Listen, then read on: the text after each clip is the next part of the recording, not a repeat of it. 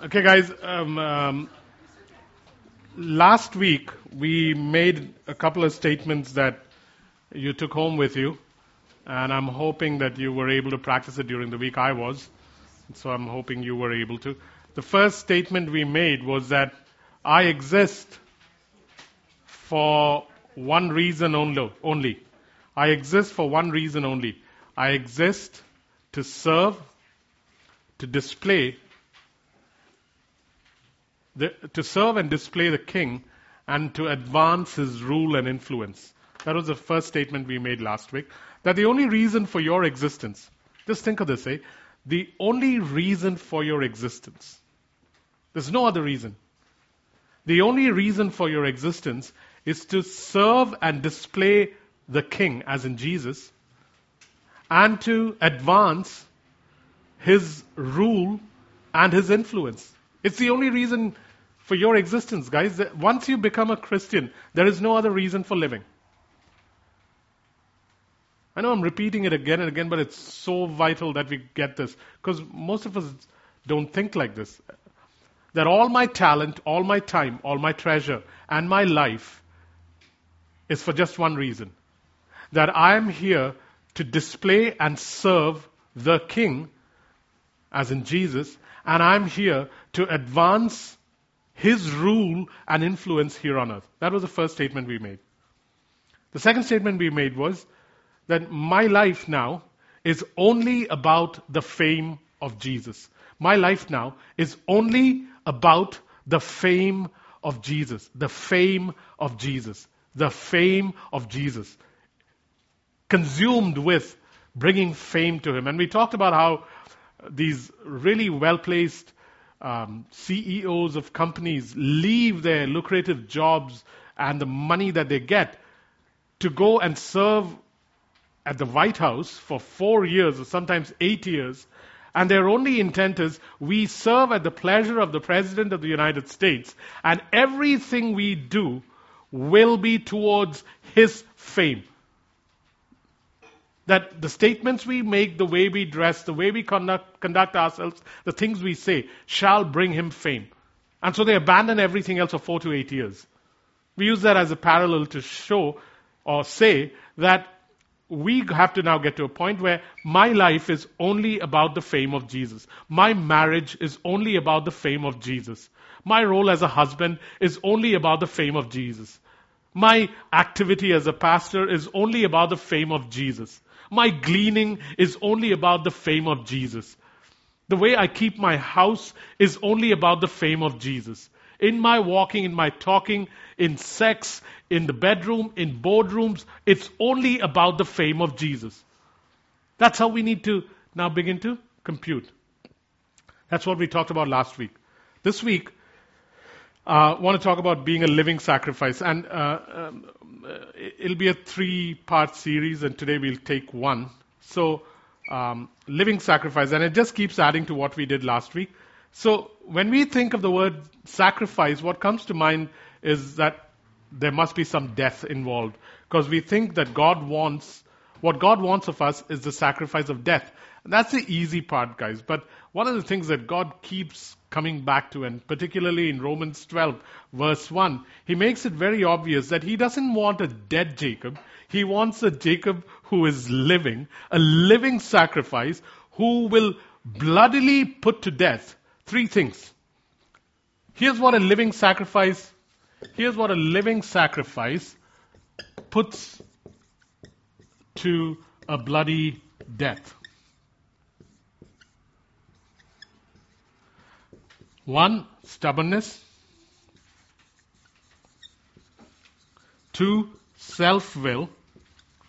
And three, inflated, inflated self respect. A living sacrifice.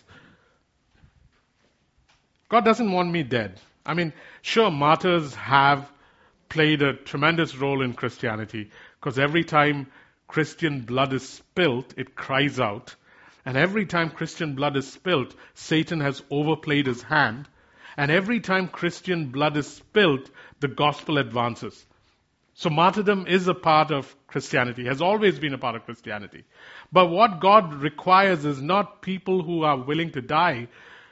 While that's part of the equation, what He wants is people who are willing to live as a sacrifice. And a living sacrifice puts to death three things, guys. Without putting to death these three things, there's no going forward, eh? Because these are the things that prevent us from being living sacrifices. This is why no goat or bull went dancing voluntarily to the altar. I mean, those things had to be dragged to the altar. So they have to be dragged, held, and then their necks have to be chopped off. What we need to put to death, if I want to be a living sacrifice, is three things stubbornness. Oh man, my mom used to say that I used to be a pretty stubborn kid when I was young. I remember one night waking up. Uh, I don't remember this. My parents told me this. I was two or three, and I woke up at one o'clock in the night and just started crying. I won't stop. And they checked me out, and I was fine. They did everything they could. I was fine, but I kept crying, and nobody could sleep. And finally, they remembered that they hadn't taken me, taken me out for my 7 p.m. walk, like they used to every night. And so, in the middle of the night at 1:30, my dad had to take me out for a walk. she said, "Help us, Lord." and as soon as he took me out for a walk at 1:30 in the morning, I stopped crying.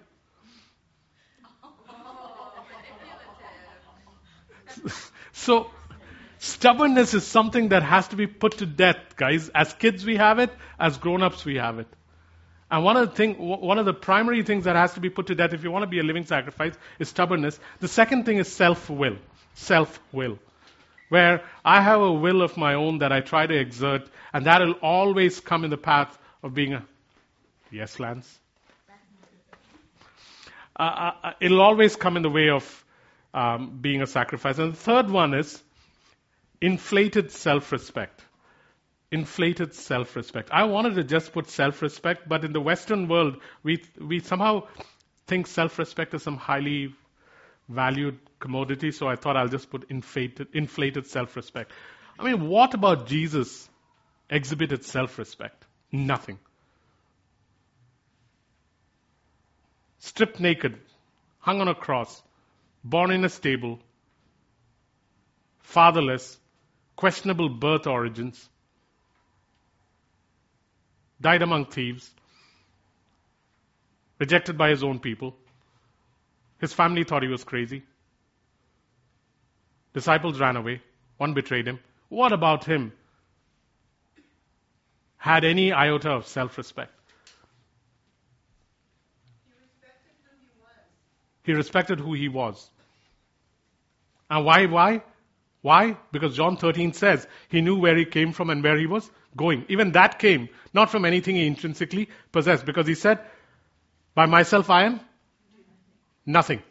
That's what he said, eh? So even when it came to self respect, it came because of where he came from and where he was going, and not because of some intrinsic value that he attributed to himself. Which is why when he says, um, when he talks about parables like the pearl of great price, He's not talking about him being the pearl of great price. He didn't go around saying, I am the pearl of great price. He was talking about the kingdom.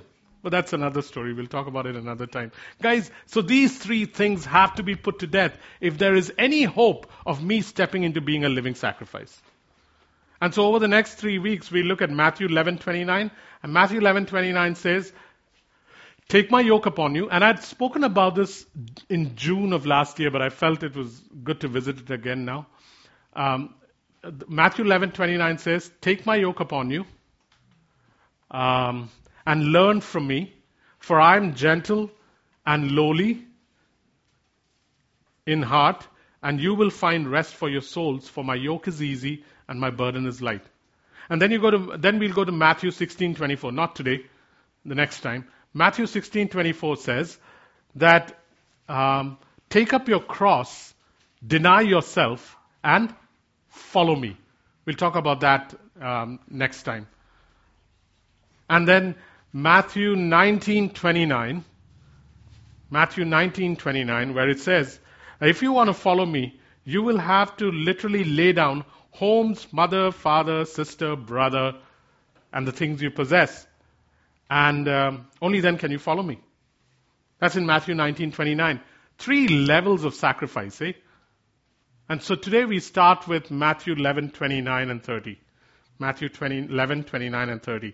So if you want to turn to it, that's where uh, we'll stay today, and then over the next two, uh, the next two times we'll take care of the rest. Next week uh, it'll be Jason who will be speaking, because I'll be in Bahrain. Matthew 11, 29, and 30.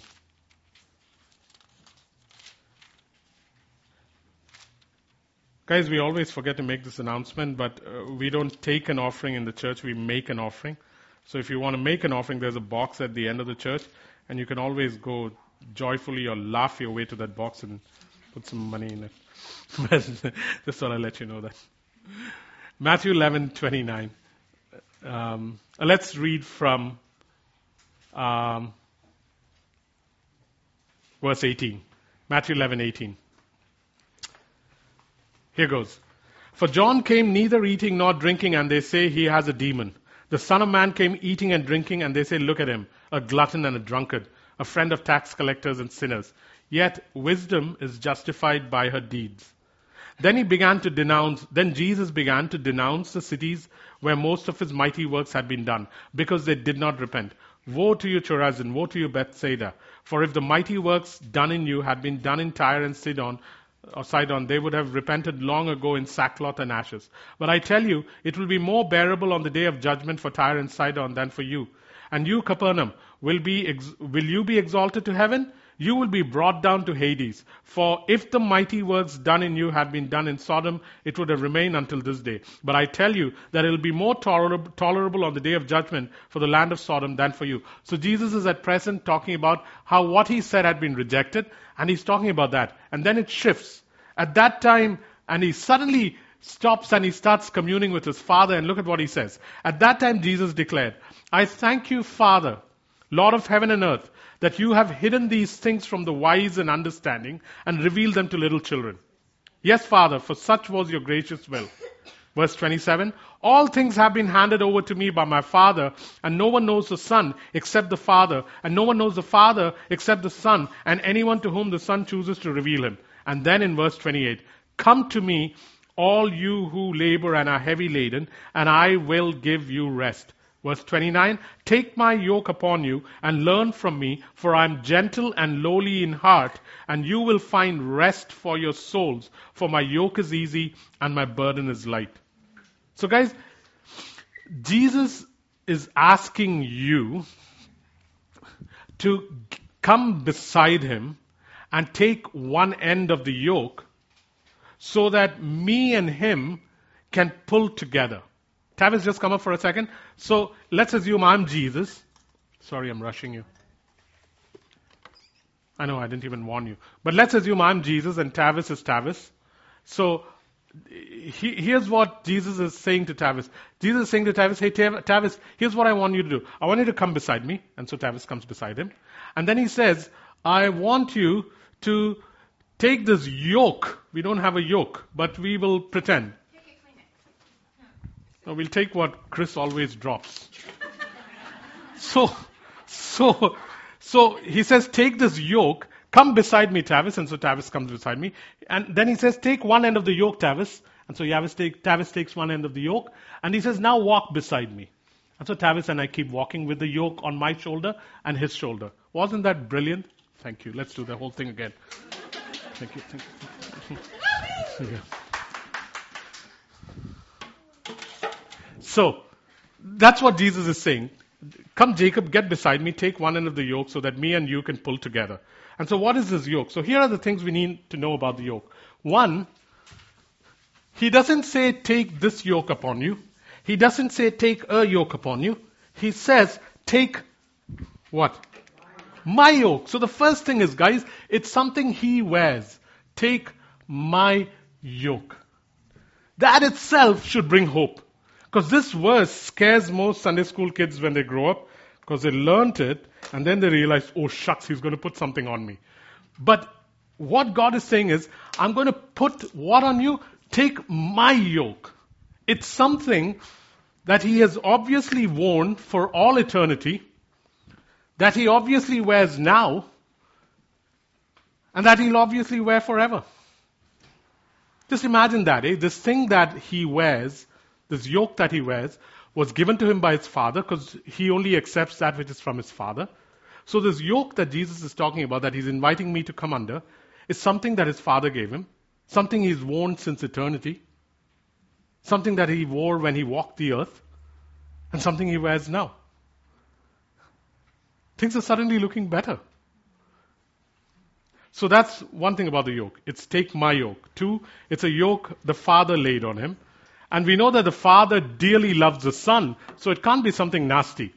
Take my yoke. Two, it's given him by the Father, given to him by the Father. Three, he says it's easy. It's easy. It's light it's easy. And the word easy there is something like crestos or cresotos. And what it basically means is kind, man. The word easy really doesn't do it justice. It's actually the word that should be used is kind. And so here's what Jesus is saying. This yoke is light and it's kind of kind. It's a kind yoke. And now you're beginning to think, hmm, this might actually work for me. I don't need to be scared of this verse. The yoke is actually kind. It's light and it's kind. And four, he says, Hey, Jacob, take. Take it up. Take it up. As in, there's, there's an active, willing, voluntary desire that should rise up in me. This is not something he'll force on me. This is not something that I'm obliged to wear. This is not something that will um, jeopardize my eternal security. He's saying, Come, Jacob, take it up. Take up this yoke and wear it. So there's an active, willing, voluntary desire that I should have to come under this yoke. I, mean, guys who have dogs have seen this very often. Uh, um, I had this little Tibetan spaniel, and it was odd. Eh? Every time I'd come back from school, as soon as I'd pick up the collar, this dog would start jumping and turning around and wagging its tail and going crazy. Why? Because as soon as I picked up the collar, the dog knew that I'd take it out for a walk. So instead of being afraid of the collar, this dog would look forward to the collar because every time I brought the collar out, he knew that a walk was imminent. This is what God is calling us to, eh? Instead of shirking from the scripture which says, Take my yoke upon you, every time the word yoke is mentioned, your heart should leap like a little dog thinking, Oh, shucks, my master's going to take me out for a walk, my master's going to take me out for a walk. That's the feeling that should come up. That, that is what God wants to bring out of you. Instead, we think to ourselves, oh man, here comes something that will demand a sacrifice of me. No. In fact, the dog would have to be dragged back home because I get tired of walking after two minutes.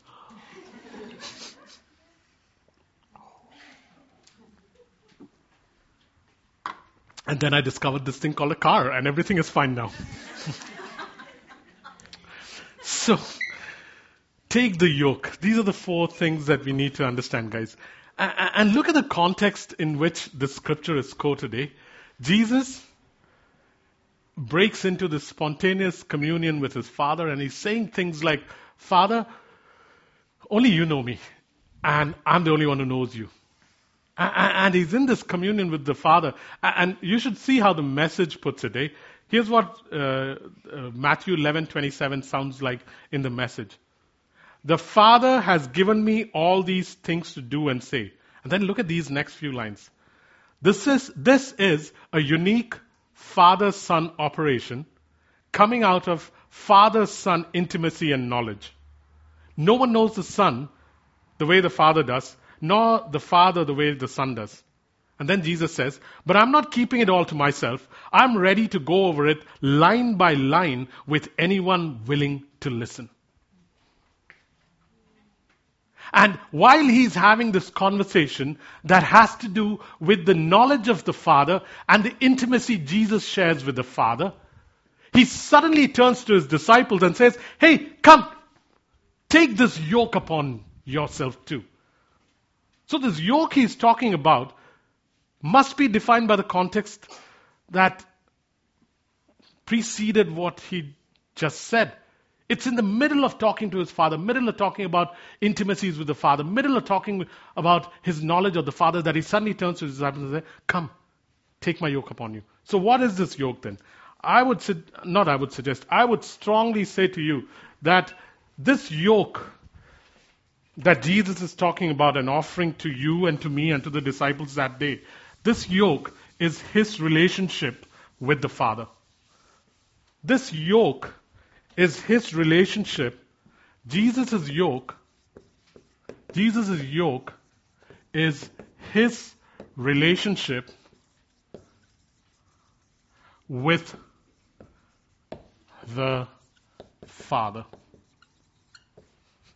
This is what he's worn since the beginning of time, guys. He loves this yoke. It's, the, it's a yoke he pleasurably wears. In John 5, it says that the Father dearly loves the Son. This is the yoke he's been wearing since eternity. This is the yoke he wore when he walked the earth. Everything he did, why did he do it? He said, Everything I do because I love my Father. This is the yoke he wears today. It's a yoke that is kind. It's a yoke that is easy. He'll never ask me to wear anything that he hasn't already worn. And he's saying, Hey, Jacob, this is what I wear. Come, come, son. Take my yoke upon you. Enter into this relationship that I have with the Father. Because didn't I tell you when I rose again that I'm going to your Father and my Father? And he's saying, Come, take this yoke upon you. And what does this yoke entail? What, what all does it um, have in it? It has, it's a yoke, it's a relationship or a yoke of affection, trust, and intimacy.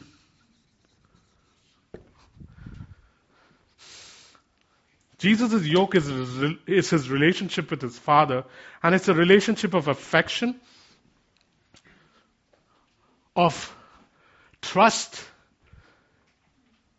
and of intimacy. This is what Jesus has always been. He is from everlasting to everlasting. He has no beginning. He is the Alpha and Omega. And yet, from that place called no beginning, He has always worn this yoke and it has been this amazing affection, amazing affection that he's had for the Father. It's been this absolute trust where he says, I know that God will not allow me to see decay. And it is this amazing intimacy which would cause him to wake up in the morning and go up to the mountains and speak to Abba. The amazing intimacy that has him cry out on the cross, Eli, Eli, lama sabachthani. Or Eli, Eli. Is the amazing intimacy that he always had, he had on earth, he has today. You can imagine, eh? You're walking with him. He's just been rejected in a few towns. What he said, no one has listened to. And he's walking along, and you're behind him. And suddenly he breaks up into spontaneous prayer. And he says, Father, nobody knows you like I do. And you're the only one who knows me like nobody else does. And these are intimacies that you and I share. No one knows you, Father. No one knows you. Nobody knows me. And yet these are intimacies that you and I share. And I have such knowledge of you and you have such knowledge of me. And while he's in this spontaneous prayer with him and his father, and everything else seems excluded, suddenly he turns around and says, Come, take this yoke upon you. Enter into this relationship that I have with the Father, which is full of affection, of trust, and of intimacy. Guys, you think Jesus would ever not walk in rest when you have these things intact in your life with your Father? You get this right and you'll walk in rest for the rest of your life, man. This is what happens to children. Where they are in the affection of their mother, they know the trust and the reliance they can count on, and they have such an intimate relationship with their mother, weaned at the mother's breast. Stilled, stilled, stilled. Be still and know that I am God. Not till I know the affection and the trust and the intimacy that I ha- can have with the Father. Stilled at the mother's breast. Stilled in the Father's breast. And that's a crazy thing. I mean, good enough that you redeemed me. Great that you've given me a free ticket to heaven. My future is taken care of, but here's what you're adding to it. You are saying that wonder of wonders, you're inviting me into the same relationship that you have with the Father. Here I come running like a little dog who's seen the collar, and I come bounding saying, Put that yoke on me, put that yoke on me, take me out for a walk.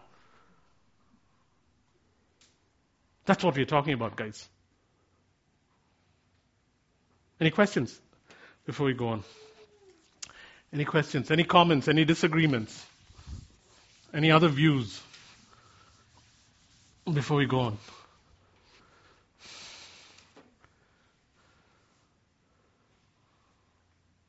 Go ahead, Matt. The, the dog couldn't put the collar on itself, so how do we pick up the, uh, what, the version of Christ? Yeah, can't even find it or see it or know, or in two minutes, 20 seconds. it's come down. yeah. I, I, I, I'm going to deal with that next. Yeah. Any other questions? Okay. So, how do we, uh, to answer Matt's question, so we are being called to enter into the relationship. How do we do this? How do we do this? I knew that dog collar thing would get too literal at some point. so, how do we do this? One, guys, every morning the Spirit of God awakens me to step into. So, here's the first one. Every morning, or afternoon or evening, depending on whether you're a morning, afternoon, or evening person. Most pastors are afternoon people. Every morning, the Spirit of God awakens me. Every morning, the Spirit of God awakens me to step, to step into the same affection, trust, and intimacy that Jesus had with the Father. That Jesus had with the Father. You know, in Song of Songs 2:10, there's this beautiful verse which says, "Arise, my love, my fair one. Arise, my love, my fair one, and come away with me. For the winter has passed and the springtime has come." Every morning, guys, the Spirit of God has only one desire to bring you into perfect oneness with the Father. John chapter 17. The whole chapter is about Jesus saying, Father, you and I are one. No, now let Jacob also be one with us. And how, Father? You're in me, and I'm in you, and I'm in Jacob, so Jacob can be one with us. This is his prayer. The desire of the Spirit is can I bring Jacob into perfect oneness with the Father? Can I bring Acts 29 into perfect oneness with the Father? This is his desire. And every morning the Spirit of God awakens me to step into the same, I love that, not a secondary, but the same affection, trust, and intimacy that Jesus had with the Father. The Spirit of God awakens me and says, Jacob, want to step in further today? It's the water that starts at the ankle, then comes to the knees, then comes to your waist, and then comes to your neck, till you're finally swimming in this matrix, man. It won't happen overnight, but I got a lifetime to begin to step into this. Same intimacy that Jesus had with the Father. Arise, my love, my fair one, and come away with me, says the Spirit of God every morning or every afternoon. For the winter has passed and the springtime has come. Come, come now. Know that this invitation is open every day to every child of God. Why? Because Jesus said, Take my yoke upon you, Jacob.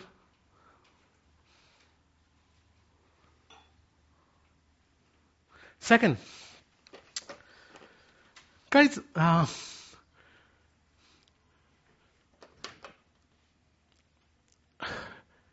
every week, if possible,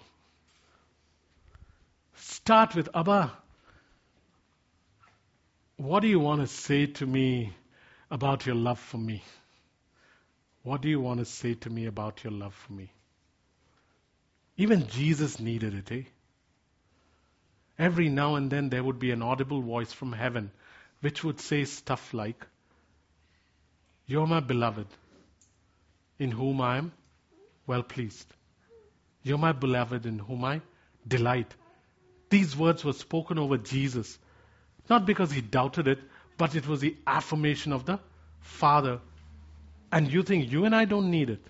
I look forward to the Father saying not sweet nothings, but sweet somethings to me every so often. I'm not saying make it a weekly habit, but I mean, just imagine if God said to you, Hey, Jason, you're my son. You're chosen and marked for my love and the delight of my life. You think you can resist that after that? When he says to you, Hey, you're the delight of my life, Matt.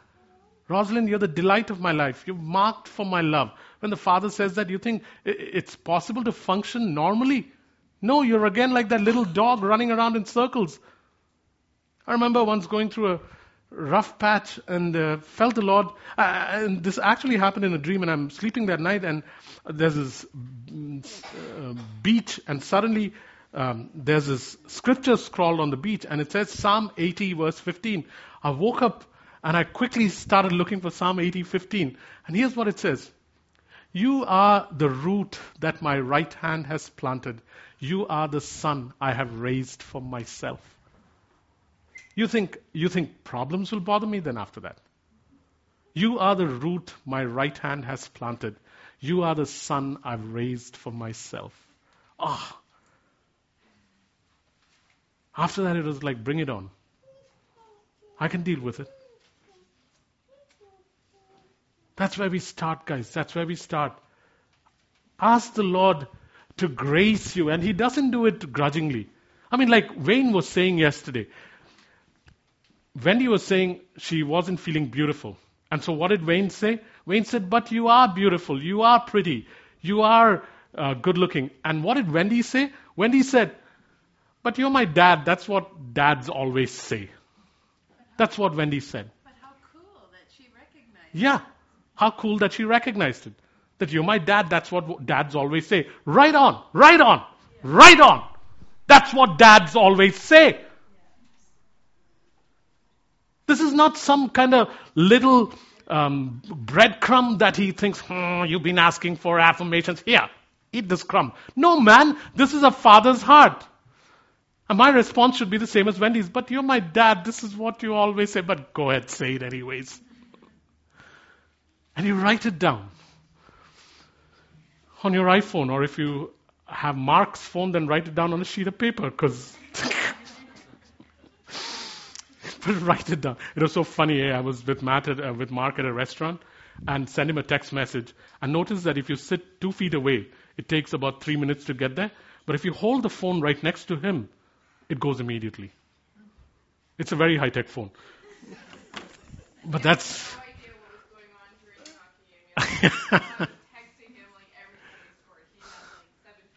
Yeah. That phone is very high tech. Guys, ask God. Ask. Uh, ask the Father, not Father, tell me something nice.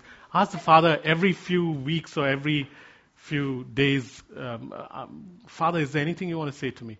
And trust that the Father enjoys doing it. Remember the Wendy story. Trust that the Father enjoys doing it. Because it'll really change the way you see things once you hear the Father. And guys, don't think you can't hear the Father. You just think that when He speaks, it can't be Him, because surely God won't say such nice things about me, or surely God doesn't speak. No man. You can actually hear Him. You can actually hear Him. So here's what I want us to do right now. Just write down what you think the Father is saying to you. Just write down what you think the Father is saying to you. In the context of what we've just talked about, write it down.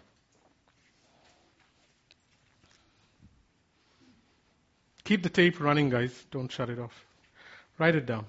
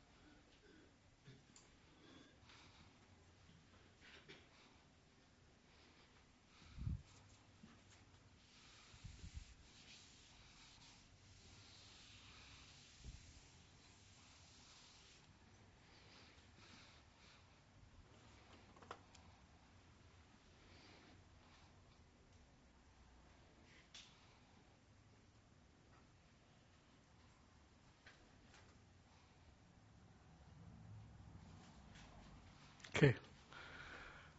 In that verse, he uses another line. He says, Learn from me. Guys, learning is acquiring or gaining skill or knowledge over a period of time.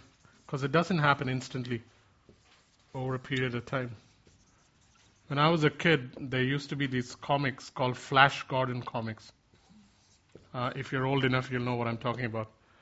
And there was this little kid called Willie in Flash Gordon comics, and he had this amazing ability to look at a book, and immediately he'd have he'd know everything in the book. And I thought, what if it's real? So one day I decided, two days for the exam, let me try this. So I took a book, put it under my pillow, and went to sleep. And I thought, what if? What if this actually works? What if instantly everything in that book I would know? I was very young. Didn't happen, man. Because you have to learn. And he says, learn from, learn from me. And that is acquired or gained over a period of time. Learn from me. And guys, why is this important? Because, need some water, Chris? Okay. Why is this important? Because knowledge is what generates um, affection, trust, and intimacy. Knowledge is what in, uh, generates it. Eh? As you get to know someone, you're able to express greater affection, trust easily, and get intimate. Knowledge. Odd in, oddly enough, the very word that uh, King James uses, uh, and Adam knew his wife. Why? Because there is, it generates affection, trust, intimacy. And so this is vital. And how do you get this? Uh, one, serious study of the word through being taught and through learning yourself. Serious study of the word. That's one way you do it. Two, sincere communion with God.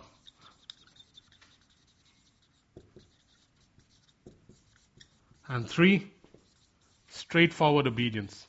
Straightforward obedience. You want to increase in knowledge? These three things are vital. I can't increase in knowledge through worship. In fact, it's a very bad idea when a church is centered around worship, because how can you worship Him who you don't know? You can feel emotional about Him, but that's no big deal. You can cry a little and then you'll have to get over it. But as you begin to know Him, worship becomes more meaningful. So, it requires knowledge is attained through the serious study of the Word, through sincere communion with God. I like the word communion now than prayer. And then straightforward obedience, where once you know what you're supposed to do, that you actually go and do it. That's how you increase in knowledge. And knowledge will generate affection, trust, and intimacy. So ache, ache after the knowledge of God. Ache after it. Let your belly hurt. Ache after the knowledge of God. Ache after it. I want to know you more. I want to know you more. Couple of points more and then we'll stop. So we will be done before 1225.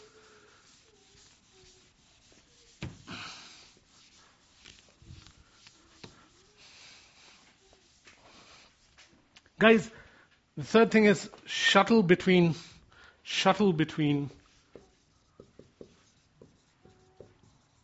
loving the Father and being in love with the Father.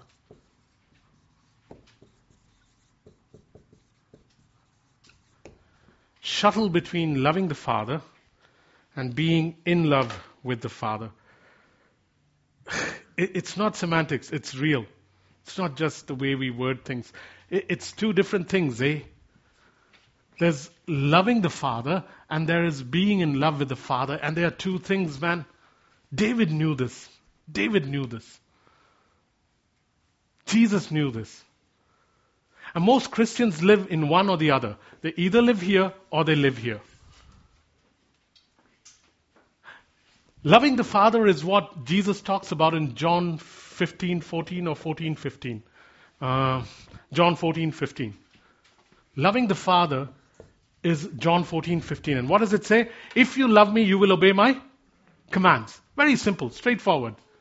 Being in love with the Father is when you and I get called, here is a man who is after the heart of God. A man after God's heart is when you are in love with the Father, not just loving the Father. Uh, uh, what, what are we talking about? One is about affection, the other one's about intimacy.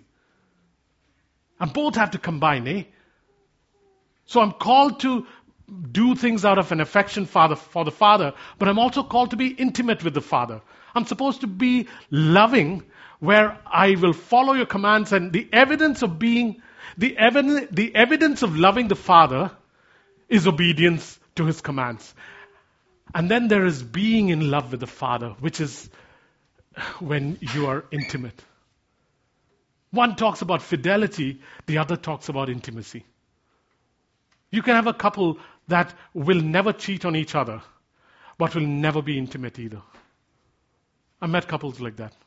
They've spent the last 40 years like that. They even have kids, so it's not like they didn't have sex. But intimacy, don't know how to spell it. Fidelity, absolutely. Gotta have both, man. And then you are known in the corridors of heaven as a man or a woman after God's heart. Jesus was like this, eh? Had both. David was like this. Had both. At one point, David says in Psalm 119, uh, I will obey your commands and delight in you. And then three verses before that, he says, Oh God, enlarge my heart. Enlarge my heart that I may run in your commands. What a difference. One place he says, uh, I will follow your commands so that I may delight in you. On the other place he says, enlarge my heart so that I might run in your commands. A man after God's own heart. Shuttle between loving the Father and being in love with the Father. Guys, we've got to do this, eh? It'll show in the quality of your life, guys. One will prove to people that you are Christian because your life shows obedience to his commands. The other will prove that you're the Father's son. Ha! I don't want just to be a Christian. I want to be the Father's son and a Christian. We've met many good Christians, but how many father son relationships do you come across in the church? Imagine how the disciples would just go completely quiet when Jesus would talk, start talking to the Father. Eh? These are fishermen who've learned religious education probably on the beach. And then this man starts praying, and when he starts praying, he begins to call this God, Yahweh, I am, the self existent one. He starts talking to God like God is his father.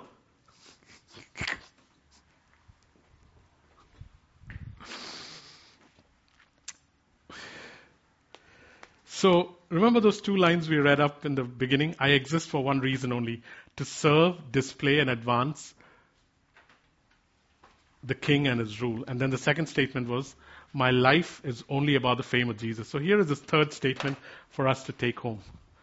My heart beats for one reason alone.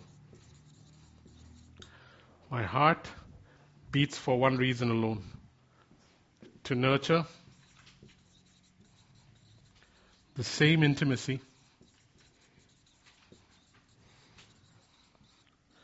affection, and trust that Jesus had with the Father.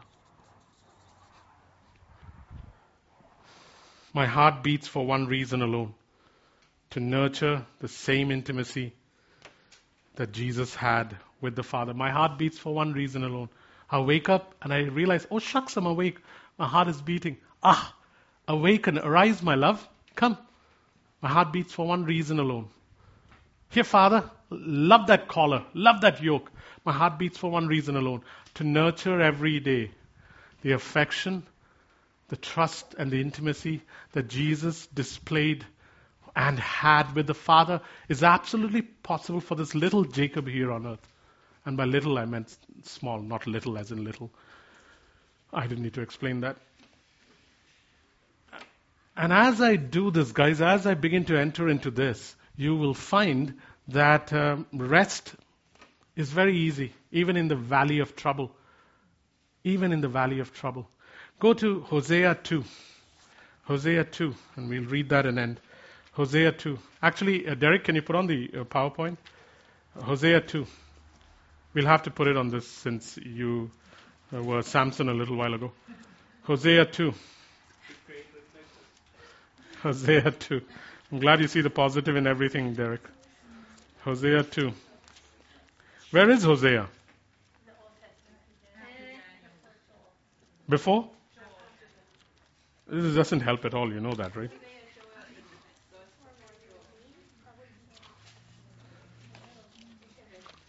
Of course, this is embarrassing. The pastor can't find Hosea. Ah, got it.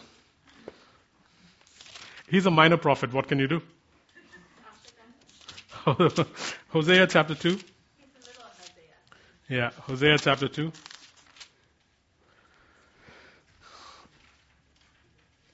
Listen to this, eh?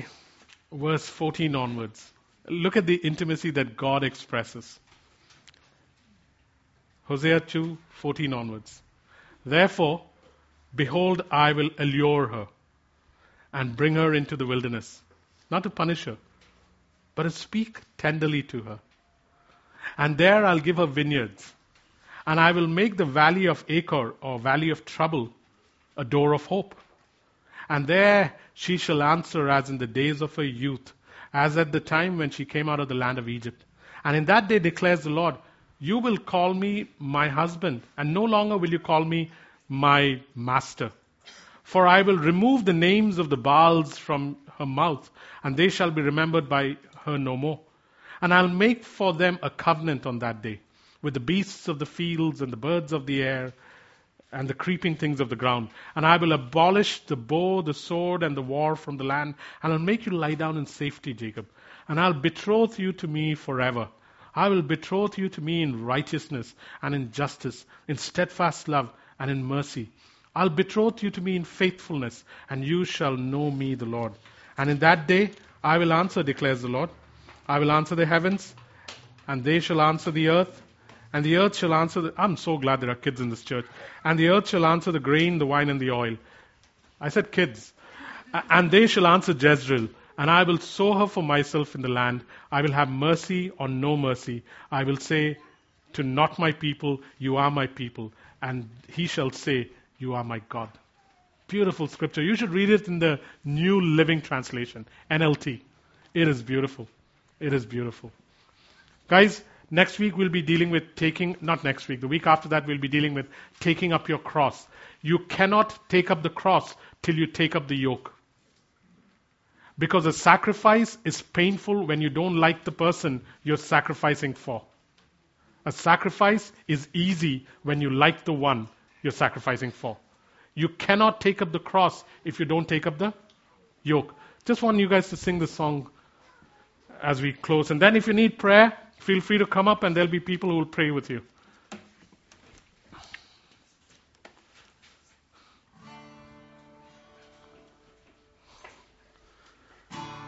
As the deer pants for the water, let my soul thirst after you. You are all that my heart desires, and I long to worship you. One more time. And as the deer pants for the water, so my soul thirsts after you. You are all that my heart desires, and I long to worship you. Behold, you have come over the hills, upon the mountain. To you I will run, my beloved. You've captured my heart. One more time, beautiful. Behold, you have come over the hills, upon the mountain. To you I will run, my beloved. You've captured my heart. Won't you dance with me, oh lover of my soul? To the song of all song, won't you dance? Won't you dance with me, oh lover of my soul? To the song of all songs. Next verse. With you I will go. You are my love. You are my fair one.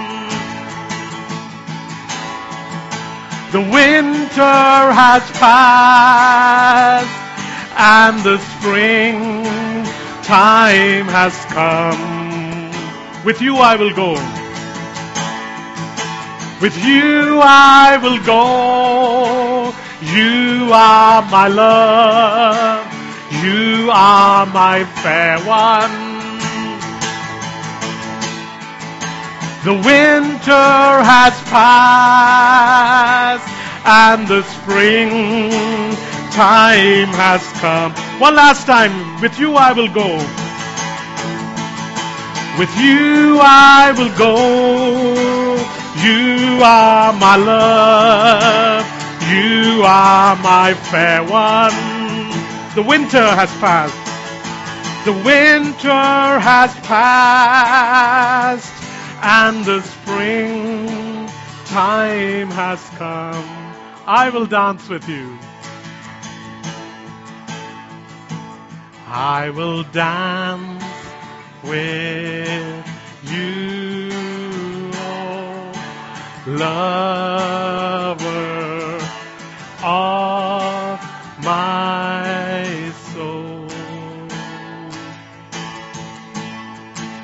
the song of all songs. May I suggest that Wendy must be doing that right now?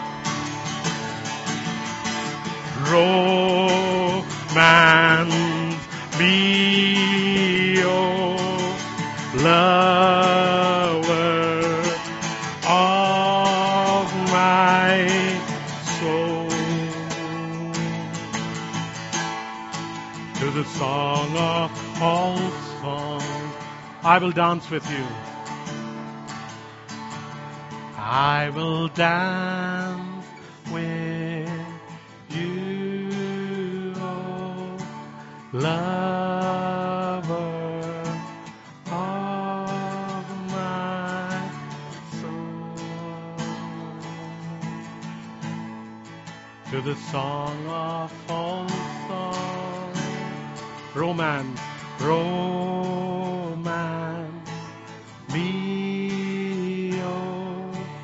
lover of my soul. To the song of all.